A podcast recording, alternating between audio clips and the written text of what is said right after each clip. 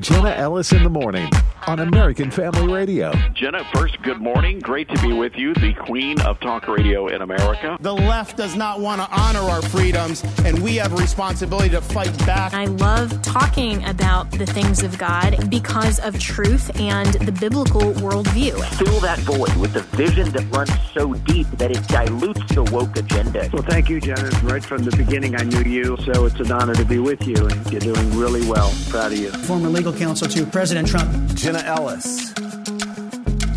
Well, good morning and happy Monday. And for those who have celebrated Independence Day all week last week, uh, I wish you continued celebration of freedom and liberty in this country and why we celebrate our independence and our liberty and freedom. And of course, we as Christians need to properly define those terms and understand our wonderful blessing and privilege that it is to live in the United States of America. Um, the, the 4th of July is always one of my absolute favorite holidays because uh, we all come together not just for barbecues and uh, celebrating summer, but understanding uh, really what an inheritance it is that we can uh, have our Declaration of Independence, our U.S. Constitution, and a government that is built on the recognition of truth and the premise that our rights come from God our Creator, not our government, and it's the sole purpose of government to preserve and protect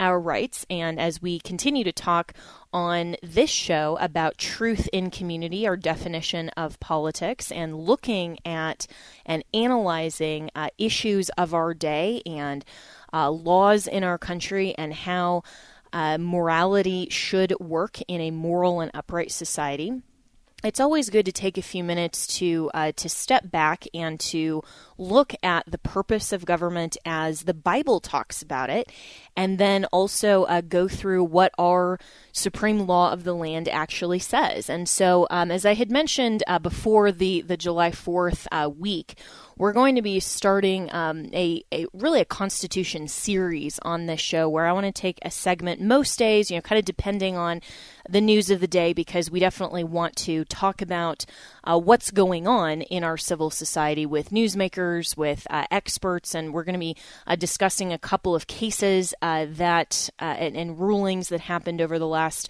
uh, week with my next guests over the next segments. Um, but when we can, and as we can, I want to take a segment or two daily to talk about some of these principles and then go through our U.S. Constitution and give you the tools and the education to be able to analyze uh, things that are going on in our law, in our society, in our culture, in our government from a biblical perspective, but also a constitutional perspective. And those things actually um, aren't and shouldn't be inconsistent. It's only when our government goes uh, beyond its limited authority or beyond the scope of what our declaration recognizes as being premised on truly the authority of God, that then laws become immoral or amoral or uh, tyrannical. And so, uh, for those of you who are listening who joined us uh, this weekend at the Marriage Family Life Conference, um, it was such a, a privilege to be there with um, about 1,300 uh, uh, people from across the country and uh, talk about um, living the Christian life. And so, I, I spoke Saturday morning, and um, and it was great because um, you know, the, the, the conversation was uh, well, why are we talking about politics at a marriage family life conference? And why are we talking about government? And why are we talking about uh, the AFA action arm and uh, what we do here at AFA and what um, this organization has done for so many years, uh, which has been such a blessing to so many? Uh, well, because part of the Christian life and preserving and protecting the biblical definition of marriage and family and also life revolves around understanding the biblical definition of government. And that is so important because a lot of Christians will tend to think that our faith intersects with government. And we have some touch points on things and issues that may concern us, like, uh, for example, the, the pro life movement. I think all of us are concerned about that. Uh, we've become concerned uh, over the last few years, especially about parental rights in education, what's actually going on in our schools. Uh, we've become concerned about uh, the LGBT agenda as we should, and, and what uh, laws are promulgating and advancing that agenda that are wrong. Uh, we've all been very concerned about what goes on in Washington. Hopefully, we're concerned about things going on in our states. Uh, my former home state of Colorado is a great example of that, where uh, the Colorado Civil Rights Commission, which I think is just a modern day star chamber, um, basically, that tries to use an anti discrimination law to persecute Christians for our sincerely held religious beliefs and also our uh, opinions on conscience issues and faith issues and, and all kinds of things. Uh, several cases now that have gone to the U.S. Supreme Court. Um, and also courts, you know, that um, even in other other levels, the lower courts, not uh, necessarily getting to the Supreme Court, have originated out of the Colorado Civil Rights Commission. You're all familiar with Masterpiece Cake Shop. We're going to talk in uh, later on in the program about 303 Creative, uh, which was a website designer uh, that originated out of Colorado. And saying that uh, you know she didn't want to create a website uh, f- for a marriage that would be for a homosexual couple. And that was against uh, her free speech and, and her conscience rights. And, and all of these things are issues that matter. But what I want to change your perspective about, and what I told uh, attendees this weekend at the MFL conference. And if you get an opportunity to see, um, I think it was recorded, and, and I think there are going to be you know DVDs or an online presentation, whatever. I'd encourage you to go back and listen to the more robust conversation. But what I wanted uh, to tell the the attendees there that I also want to reiterate to everyone uh, listening this morning is that we can't look at government and our faith as separate and just intersecting almost like a Venn diagram where there's some overlap, but only on things that we care about or only a kind of buffet style, where you go to a buffet and you kind of pick and choose how to create your dish, right? And so we have to look at this from a biblical perspective. So, what does the Bible uh, actually say about a civil government? And what does the Bible call the Christian to do in terms of our lives? Because we when we are in Christ, then we are directly assenting to the full counsel of God. And we know doctrinally that the Bible is sufficient, inerrant. It is uh, fully God's inspired word. And the Bible gives counsel for how to live our Christian life. Um, actually, very little of the Bible is how to become saved and come into a saving knowledge of Christ. Um, it does give the full history of uh, the span of the law and and how we became fallen and and then our need for um, a Messiah, or need for a Savior, and it gives that full arc of of history, or as um, as as we like to say, His story, and how God has moved throughout history. Uh, but the Bible is also the full counsel on how to live the Christian life. So when we're talking about marriage, family life, well, life is the Christian life. And no matter if you are married, have a family, or or don't, um, I mean, everybody's part of a of a family they're born into. Um, but regardless, we all, no matter what your circumstances are, we all live the Christian life. And Second Timothy um, verses 16 uh, chapter 3 verses 16 to 17 says all scripture is given by inspiration of god and is profitable for doctrine for reproof for correction for instruction in righteousness that the man of god may be perfect thoroughly furnished unto all good works. So it's it's saying all scripture is profitable for doctrine. Doctrine is the knowledge of god coming into uh, a saving knowledge of God as the person of truth, but then also understanding further how to live the Christian life um, and how we grow in a knowledge of our Savior. And so we have to continue to grow in grace and knowledge so that we can work out our faith and we can continue to live according to Scripture. And then it says for reproof, for correction, for instruction in righteousness. And so um, reproof and correction are actually two different things. Um, reproof would be the the the admonishment of you're going down the wrong path. I'm I'm reproving you or exhorting you to say uh, you're going da- you're headed the wrong direction.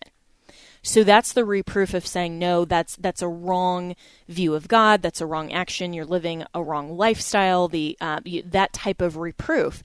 And then correction is getting back onto the straight and narrow path.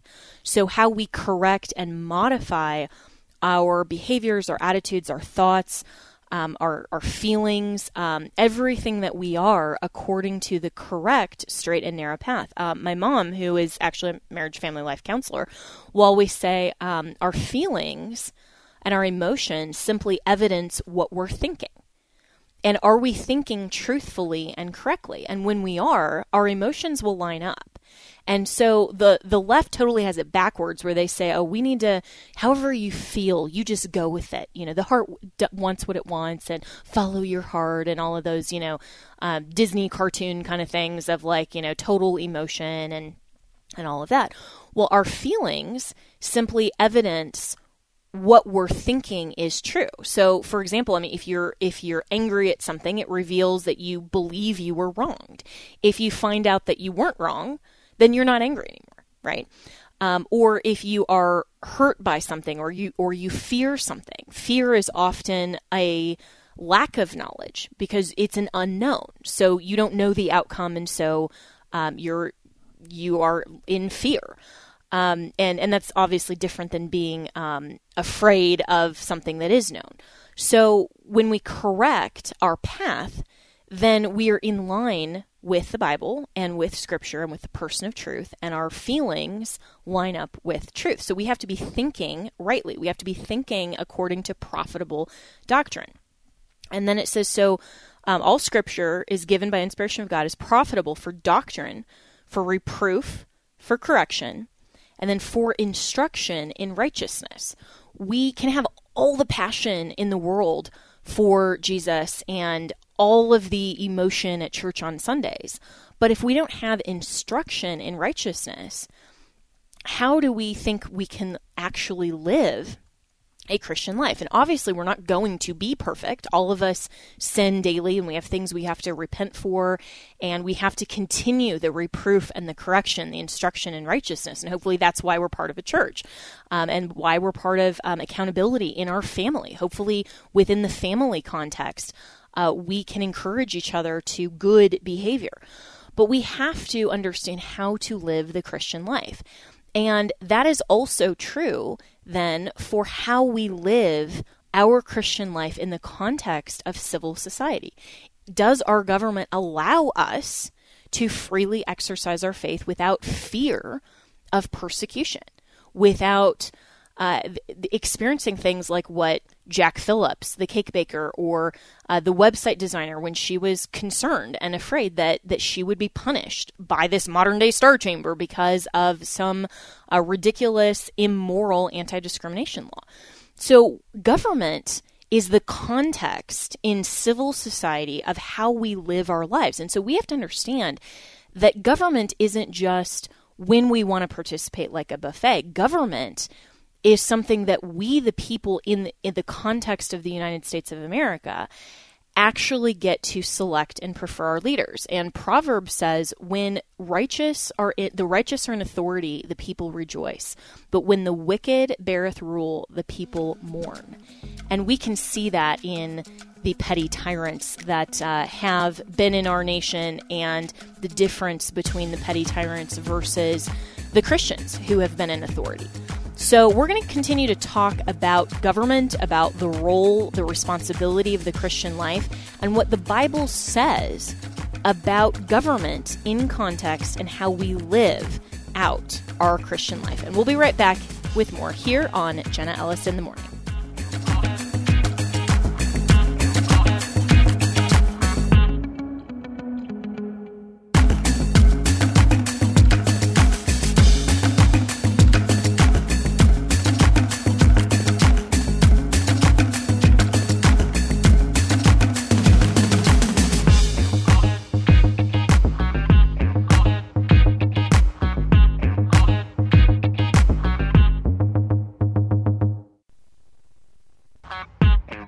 Welcome back to Jenna Ellis in the morning on American Family Radio. Welcome back. And as we are talking about living our lives uh, according to our sincerely held religious beliefs and having uh, the government not compel us to speak things that we fundamentally disagree with, which is, of course, the uh, other side of the First Amendment that uh, hasn't been as frequently talked about. We all uh, know that the government can't prohibit us from speaking things that we want to say in the public forum and um, and so forth. And uh, and the First Amendment protects the freedom of speech, but it also protects us from the government uh, compelling us to speak affirmatively things that we disagree with. So, for example, the government could not tell me, Jenna, this is what uh, you can and cannot say on your radio program. And obviously, um, that's not unlimited. Um, there are civil uh, types of, of laws and responsibilities um, for things that.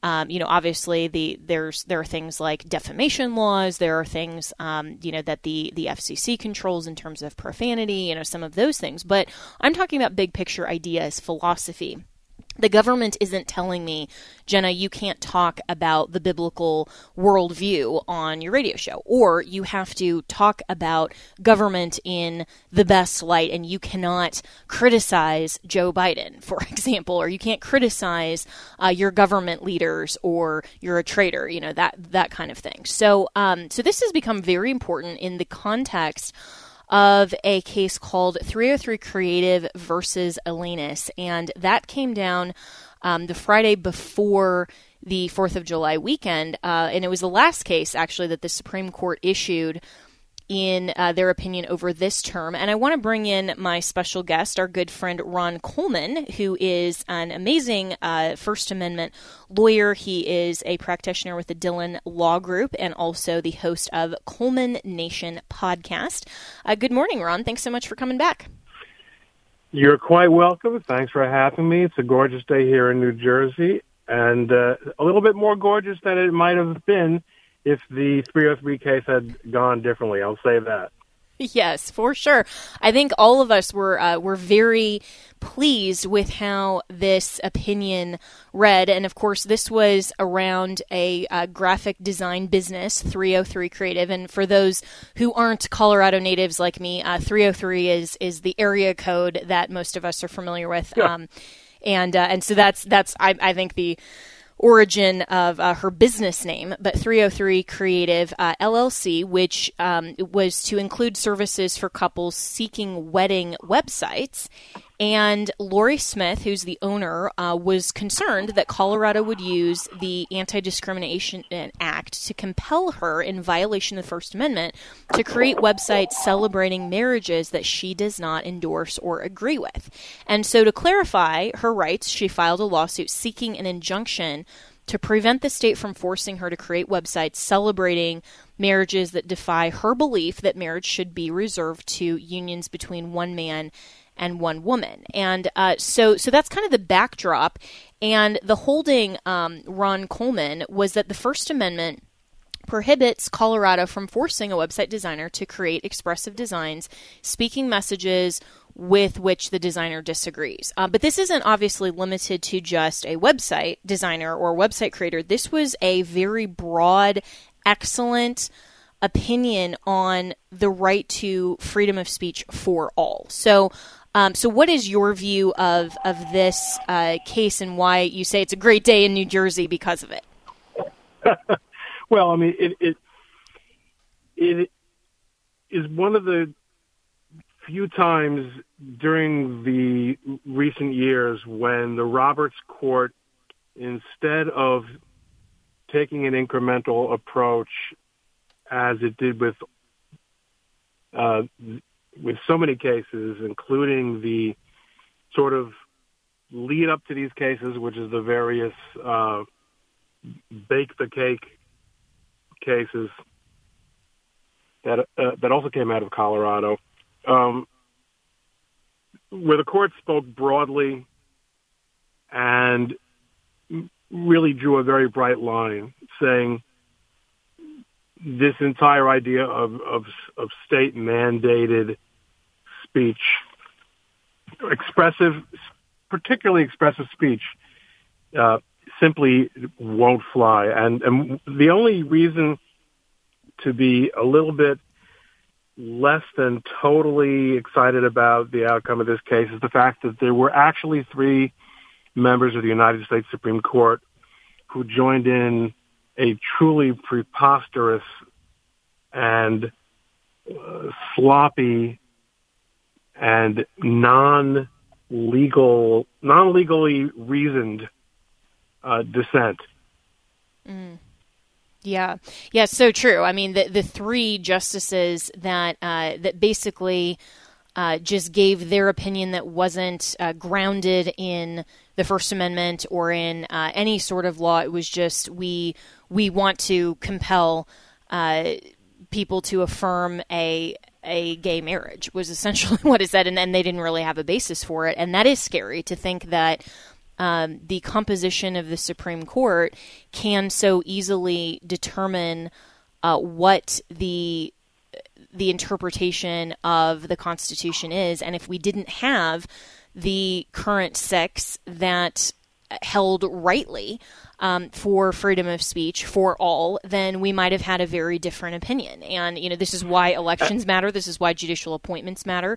And, you know, in the dissent and, and even in some of the headlines, Ron Coleman, um, it was, it was laughable, but also remarkable to me that a lot of people were characterizing this as, you know, an anti-gay decision. And that was just ridiculous to me because I'm thinking, no, this protects anybody from speaking what they believe. And if and if somebody b- believes that marriage can be between two men or two women, women, this this case and this opinion actually upholds their right to speak that and the freedom basically to disagree, which we all have in the United States. But of course, you know, it's framed differently in the mainstream media and the outrage, right? Right, and I think there are two important observations. One is that the dissent really disregarded the not only the facts but even facts that were stipulated, uh, which you know for non-lawyer listeners, which is the majority of regular human beings, uh, that means that these were facts that both sides agreed were not subject to dispute. And one of those facts was that the uh, the plaintiff was not claiming a right to discriminate against gay people uh, in whom she would serve. If, if, a, if a gay couple or a gay person or a gay organization wanted to employ her services, then she would make a website for them. But she wasn't going to make a website whose content she objected to. That's number one. And, and number two is it's a little, you know, it's distressing to think that the, the dissenters are not only three members of the Supreme Court, but they're among the younger members of the Supreme Court.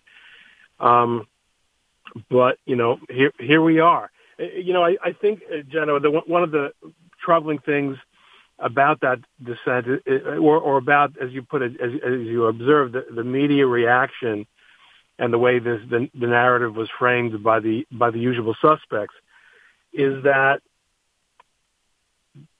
the reason they never recognized that they could that if their position if adopted could be used against them is that they never believe they're going to lose power they never believe they're going to lose political mm-hmm. power in, in particular you know with respect to the state of, of colorado they believe that they have achieved a sort of permanent blue status, that laws that are patently unconstitutional will continue to be passed, and, and that's uh, something that you know is a strategy that has become remarkable in the last few years. Is that especially at the local government level, where people tend to notice things a lot less, obviously unconstitutional laws, such as this one uh, that was as the one that such as the one that were challenged,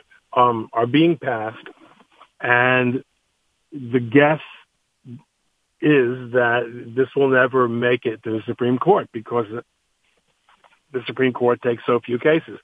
So there are there's you know there's a lot to to worry about. Unfortunately, I mean, if you really ha- have faith in God, then you you don't you don't worry. You, you can you can plan and you can you know you can do your do your best to prepare for challenges, but uh, a person really should should go to sleep every night knowing that that everything is in God's hands. Uh, I wouldn't suggest otherwise, but um, we have a lot to work. It, work it was a, it was a remarkable decision, and it really came out strongly in the in the right direction. Yeah, but but I think your point, Ron Coleman, is uh, very well taken. That you know, as much as we are celebrating this opinion, uh, we still have to make sure that it doesn't later on down the road get overturned or diminished uh, through any other uh, laws that never end up um, challenged in the Supreme Court or by a future court that is more likely to usurp uh, and and and misplace and misinterpret the First Amendment and not protect an individual's right to speak um, his or her mind, regardless of whether the government can, likes the speech or considers it sensible, or as the Supreme Court said, you know, well-intentioned or deeply misguided, or likely to cause anguish or incalculable grief. You know, it's like so many people in uh, in the media were saying, "Well, this is going to offend so many people." Well, okay, so what? You know, um, that's that's not the uh, the parameters by which we view whether or not speech um, is is can can be prohibited under uh, the First Amendment, and so um, so I think that that's really a good point. and also. Um, you know, it is important as well that, as you say, you know, the stipulated facts here are really that um, the plaintiff in this case wanted to in, um, engage in protected First Amendment speech, and Colorado, this the state, uh, sought to compel speech she doesn't wish to provide. So this was all about the content of her website and the the content of her speech, not the person she was serving. Because, for example, um, someone could come into her uh, shop and say, I want to create um, a website for my friends who are getting married. And if that was a heterosexual union and she agreed with the content of the website, she would make it, regardless if the person, the identity of the person paying her or actually uh, asking for her services. And so when the left and the media are framing this as somehow, you know, anti LGBT, that's totally ridiculous. And that's not what this case was about. It's all about the government not being able to compel an individual to speak messages or create content that they disagree with that their that their name is on. And I don't see how uh, that is in any way something that the left should condemn or be afraid of. But I think, Ron, to your point, um, the dissent really does think that Democrats and the left will continue to stay in power. They'll push uh, the LGBT agenda one way or another. And um, so, so where do we go from here in a very sharply divided uh, society that obviously this case was good for everyone and for the First Amendment, but the left isn't going to stop. I mean, so where do they go from here when this case has now uh, been handed down? It's a it's an it's a good question because it reminds us that the Constitution is a bulwark. It, it, it is, you know, the Supreme Court is the court of last resort, and our constitutional rights are me, meant to be bedrock statements of of our of, of, of the extent to which government will not interfere with our liberties, but they're not a replacement. Neither of them, neither the Constitution nor the Supreme Court, can be a replacement for thorough political engagement uh, up and down the system with the executive and legislative branches of government. The courts can't save us from the deterioration and subversion of our social and political orders. Only we can save ourselves from that. People have to be aware of what kind of laws are being passed. And Jenna, it, just in the last week, we've, we've been hearing about a rash of state legislatures and governors that have signed uh, laws involving in, in which parents are school boards and school authorities are being explicitly authorized to encourage and assist, not only encourage and assist children who want to become transsexuals, so called, but to keep parents out of that discussion, to, to actually prohibit wow. them from interfering and to authorize schools to mislead parents and fail to inform parents of what's going on with their children. This is horrific. And, yeah. and, you know, going back to what we said a couple minutes ago, they're banking on the likelihood of judges either not hearing these cases for the foreseeable future or agreeing with them and rolling on this sort of yeah. Well, and Ron Coleman, we, we got to leave it there, but I so appreciate your commentary, and this is why we have to engage in politics and in our civil government to make sure that we continue to hold the line fast for our rights. And we'll be right back with more here on Jenna Ellis in the Morning.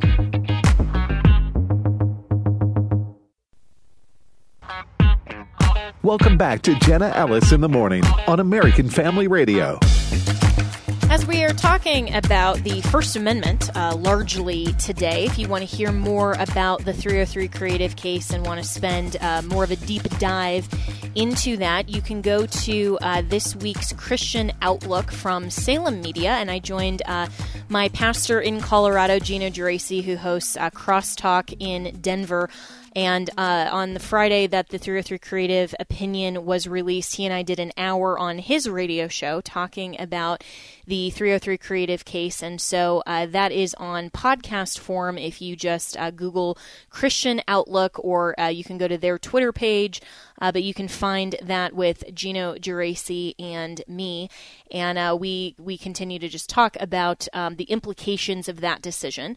So we'll continue to talk about the First Amendment and another very important case uh, that was led by the states of Missouri and Louisiana. A federal judge has blocked the Biden administration officials from contacting social media companies in a landmark order targeting government censorship and suppression of online postings. This is according to the New York Post. Uh, summary. And the U.S. District Court judge, who is a Trump appointee, determined uh, last Tuesday that the White House likely colluded with big tech to censor protected speech during the COVID 19 pandemic. So I'd like to welcome in my good friend Josh Hammer, who is an attorney, the senior editor at large, and host of The Josh Hammer Show on Newsweek, and a syndicated columnist, and all around um, just really good uh, legal mind. So, Josh, um, I thought that this was a really great opinion, and uh, looking forward to the progress of this case. Yeah, Jenna, always a pleasure to join you. So this was a huge deal. Uh, I mean, this kind of it kind of flew under the radar, to be honest with you, at least in many of the circles that I traffic in, because it came kind of in light of the kind of fast and furious end of the Supreme Court term. So people kind of saw this and they were like, "Oh, this is like another legal case. Like, who cares? We have these amazing victories in affirmative action and 303 creative." And I, I am totally not downplaying the magnitude of these amazing victories, which I've also spoken and written about elsewhere already at great length. But the point is, this is something absolutely worth focusing on. So you have a 155 page preliminary injunction from a, a judge down in Louisiana. So the the background here is that this is a lawsuit that was jointly filed by the states of Missouri and Louisiana. Jeff Landry is the exceptional attorney general of Louisiana, and Eric Schmitt, who is is now the junior U.S. senator from Missouri. He he he was the attorney general there, so he worked with his counterpart Jeff Landry to file this lawsuit, and they basically allege that there was mass coordination between the Biden administration, between the White House itself, between the Department of Homeland Security, the FBI, Health and Human Services, and maybe a few other agencies, uh, including the FBI, but those are really the main actors. There was mass coordination on a weekly or biweekly basis between top people in those departments and the big tech companies like Facebook, Google, YouTube, Twitter as well. And basically, the whole purpose of this of this coordination communication was to tamp down on so-called COVID-19 misinformation, disinformation, and things like that when it comes to vaccines, mask mandates. And many of us kind of a, really thought that this was true because you, you could kind of see it if you if, if you really were just looking with both eyes open. We all saw Jen Psaki, then the White House press secretary, at the White House press podium back in July 2021 who was actually openly bragging about the fact that she was coordinating with Facebook. So they weren't doing a very good job of hiding this. And sure enough, in this 155 page ruling from Judge Doughty in Louisiana, the evidence is there. I mean, we have seen the evidence that is, that thankfully this is what litigation does. Jenna, you're a lawyer, you know this. We we get to discovery and we kind of see the emails, we see the redacted communication, and we we see that what Louisiana and Missouri have alleged actually happened. And it's a really, really, really big deal because we're finally, finally, finally beginning to crack the nut of how to stop this public-private censorship that comes when the federal government basically assumes the role of censor by co-opting the technology companies. So it's, it's a huge, huge deal, and it's a massive massive vindication right now for free speech. Obviously, we have a ways to go in the litigation. We'll see what happens on appeal, but for now, it's definitely worth celebrating. Absolutely, and and I couldn't agree more with that analysis. And I think, um, in part, this flew under the radar a little bit because uh, the opinion, whether intentional or not, by the judge was uh, released on the Fourth of July, which um, I thought, if not intended, you know, where, where the judge uh, put it out on the 4th of July, it's at least a little bit of, of irony uh, to say that, you know, he was going to put out this 155 page opinion on, you know, the very day that we're celebrating our independence and freedom from government tyranny. Um, so, so I think you know a lot of people were more focused a little bit on celebrating the holiday than they were watching the news or you know listening uh, to radio or or things like that. But um, but I but I agree with you, Josh Hammer, that this this case and the trajectory which you and I have been following, and um, for those who want to hear more, I had uh, Eric Schmitt on when he was still the AG uh, multiple times on my podcast. You can still find those at thejennaellisshow.com, uh, talking about the discovery uh, that they that they did get in this case that has now led to this 155 page opinion. And um, and moving forward how uh, this this is so important for the First Amendment because you know this case it, the, the fundamental premise here is that the government can't co-opt a private sector company and just uh, and basically use them as a pass through to say, well, it's a private company that's not governed by the First Amendment. So if the government is simply telling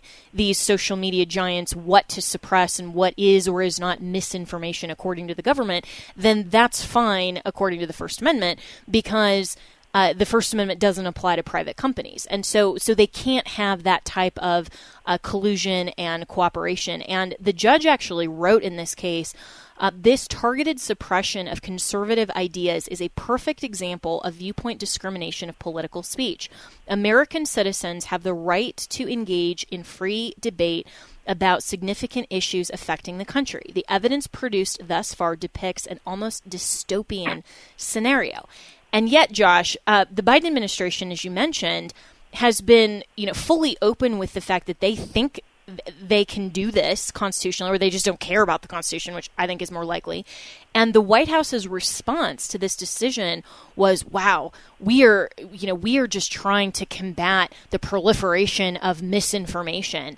And it's like they don't even care that they're violating the First Amendment. Right. I I, I think the White House is and the, the Department of Justice's reaction to this was maybe the most damning thing of all. I mean, uh, this judge has this remarkable ruling, literally analogizing the Biden administration censorship apparatus with George Orwell's Ministry of Truth from 1984. That's not exaggeration. He literally puts that analogy, that description, in his preliminary injunction. And you know, Jenna, what is the, what is the immediate reaction from the Biden administration, the Department of Justice? They're like, "Oh my God! Like, how could the judge say this? We're going to appeal." I mean, they're literally appealing. They are literally appealing for the right to pressure companies to censor speech that the government itself, that the Biden administration does not contest. the, the, I, I, this is an important point, Jenna. The government does not actually contest that the information that they are seeking to suppress would be First Amendment protected if it were simply said from a, a, a sidewalk or, or a different piece of government property. They, they actually openly concede that. It's not like they're saying that this is not constitutionally protected speech. They just take this ridiculously and ultimately unsustainable uh, hard line between the so-called public and the so-called private. And, and the reason that I say that that is an unsustainable line, you know, this lawsuit, uh, obviously Missouri and Louisiana filed the suit, but there's also some individual plaintiffs involved, and those individual plaintiffs are represented by a firm called the New Civil Liberties Alliance based in Washington, D.C., which is headed by one of my absolute favorite legal scholars in the country, a man by the name of Philip Hamburger. And uh, Professor Hamburger had a great op-ed in the Wall Street Journal last month, kind of laying out this argument that I personally found very persuasive, which is, you know, a lot of people say that in order to find a First Amendment violation in a situation like this, you would have to find that the technology companies are, are, are just public actors. Period, full stop, end of story. That they are so heavily coerced and intimidated by the government that they can be subject to the First Amendment and other kind of constitutional limitations. But if you look at the text of the First Amendment, Jenna, and what it actually stops the First Amendment from doing when it comes to free speech, the text speaks of abridging the right to free speech. So the point that Professor Hamburger, who again is leading some of the individual plaintiffs in this very case, Missouri versus Biden, the point that he made, and I think it's a very astute point, is that you don't actually need these private technology companies to become full throttle public or state actors. You simply need the government to put enough pressure on them so as to abridge your constitutionally protected free speech rights. And I, I, again, it, this is all right there in the preliminary injunction. It's very, very good stuff. And you know, again, we'll see what happens on appeal, but this is the U.S. Court of Appeals for the Fifth Circuit. It's actually the same court that I clerked on five years ago or so. It's it's it's a right of center court. So I, I tend to be I, I tend to be cautiously optimistic about this one. It's been, you know, I, I feel like I'm in a bit of a whiplash. I'm usually pessimistic about all things judicial branch related, but the past few weeks have given me at least some cause for optimism, I guess. yeah, and isn't that a way better feeling than always, you know, the doom and gloom that we've sort of come to expect from uh, from the court or from uh, the judiciary over, you know, really, I, I think our legal careers, and now we're kind of suddenly seeing these amazing opinions that really are protecting uh, the text of the Constitution and the design of government and the rights that we understand come from God, our Creator, not our government. And so it is remarkable, Josh Hammer, that. Uh, the Biden administration is actually appealing this, like you know, they, the, not just saying, "Yeah, of, of course we shouldn't uh, collude with big tech, and we don't want to censor anybody from publicly debating things of importance and having uh, political viewpoints, and certainly we don't want to discriminate. I mean, it's it's remarkable and I think completely uh, telling of the posture of the Biden administration that they're actually appealing this and what their arguments are.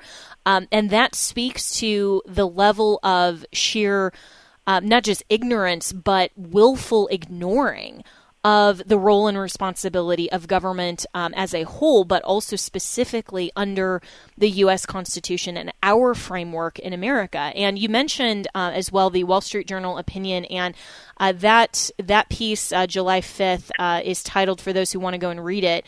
Um, I certainly am because I appreciate always appreciate what uh, Josh writes and also what he recommends. Um, so I didn't see this one, but I pulled it up, and it's uh, titled "A Key Ruling Against Social Media Censorship." Uh, by Philip Hamburger. And um, Josh, in the last just few minutes that uh, we have with this, so this is just a preliminary injunction, but it is important because right now, uh, now the specific actors in the Biden administration are precluded from colluding with big tech in order to censor a political viewpoint. Uh, but this case has a long way to go. So, um, what is the next step for those who want to follow this, and where uh, do you anticipate this trajectory going? Well, immediately the, the, the parties involved, and specifically the federal government, the Biden administration, is going to sue for a stay of the preliminary injunction. You know, basically, what, what that means is that they're going to sue for the right to continue to have their communications with the technology companies until the Fifth Circuit Court of Appeals actually issues a definitive ruling on this. And tough to say exactly how that panel, when it gets to that, will rule on on the request to stay the preliminary injunction. We actually just saw this past weekend um, the Sixth Circuit actually did stay a, a misguided preliminary injunction in, in Tennessee when it came to Tennessee's law with respect to so-called transgender surgeries for minors. So in that case, a conservative Sixth Circuit panel did stay a, a misguided preliminary injunction from a from a liberal district court judge there. So we'll see what happens here. But you know, again, I, I actually am cautiously optimistic about the way this case ultimately plays out when it gets to the Fifth Circuit. Uh, at least a, a, a full panel there. And again, there's always a luck of the draw element here. So in a case, in a court like the Fifth Circuit, you have you know 15 to 18 judges or so. The, three judge panel is quite literally going to be a random draw. But this is this is a higher profile case. It's the kind of case that could make it kind of a, a, a so-called en banc rehearing where the full court agrees to rehear. And in that case, you kind of have to like our odds, the odds on the side of sanity, at least on a court like that. So I, I do tend to be cautiously optimistic, but it is a long and winding road. But you know, it, it really is a vindication, Jenna. Some of us, like myself and many others, have been sounding the alarm for years now on how the Democratic Party and the ruling class in general has has tried to use government power to effectively co-opt the private sector, the big tech companies more than anyone else, to do their bidding. And it, it felt like many of us have been shouting into the wilderness here, trying to kind of throw out some of these legal theories. And, and there really is some inherent value to having a lot of this validated by an Article 3 federal judge. It's right there now. It's in the Federal Reporter. People can go ahead and read it for themselves. So it, it really is a, a, a, good day, and I think in many ways, kind of the doctrines are a changing, and you know the times are a changing in this field as well. Which is so great. Perhaps a return to sanity. So, Josh Hammer, always really appreciate it. And you can find uh, Josh not only in Newsweek, but also the Josh Hammer Show. Uh, he just posted uh, today's show, the Supreme Court term is now over, and uh, he is joined by a Sixth Circuit judge to discuss the legacy of Justice Clarence Thomas. So if you're interested in that, go to the Josh Hammer Show. And we will be back tomorrow morning with more here on Jenna Ellis in the Morning to talk about truth in government and making sure we are preserving and protecting our rights that come from God.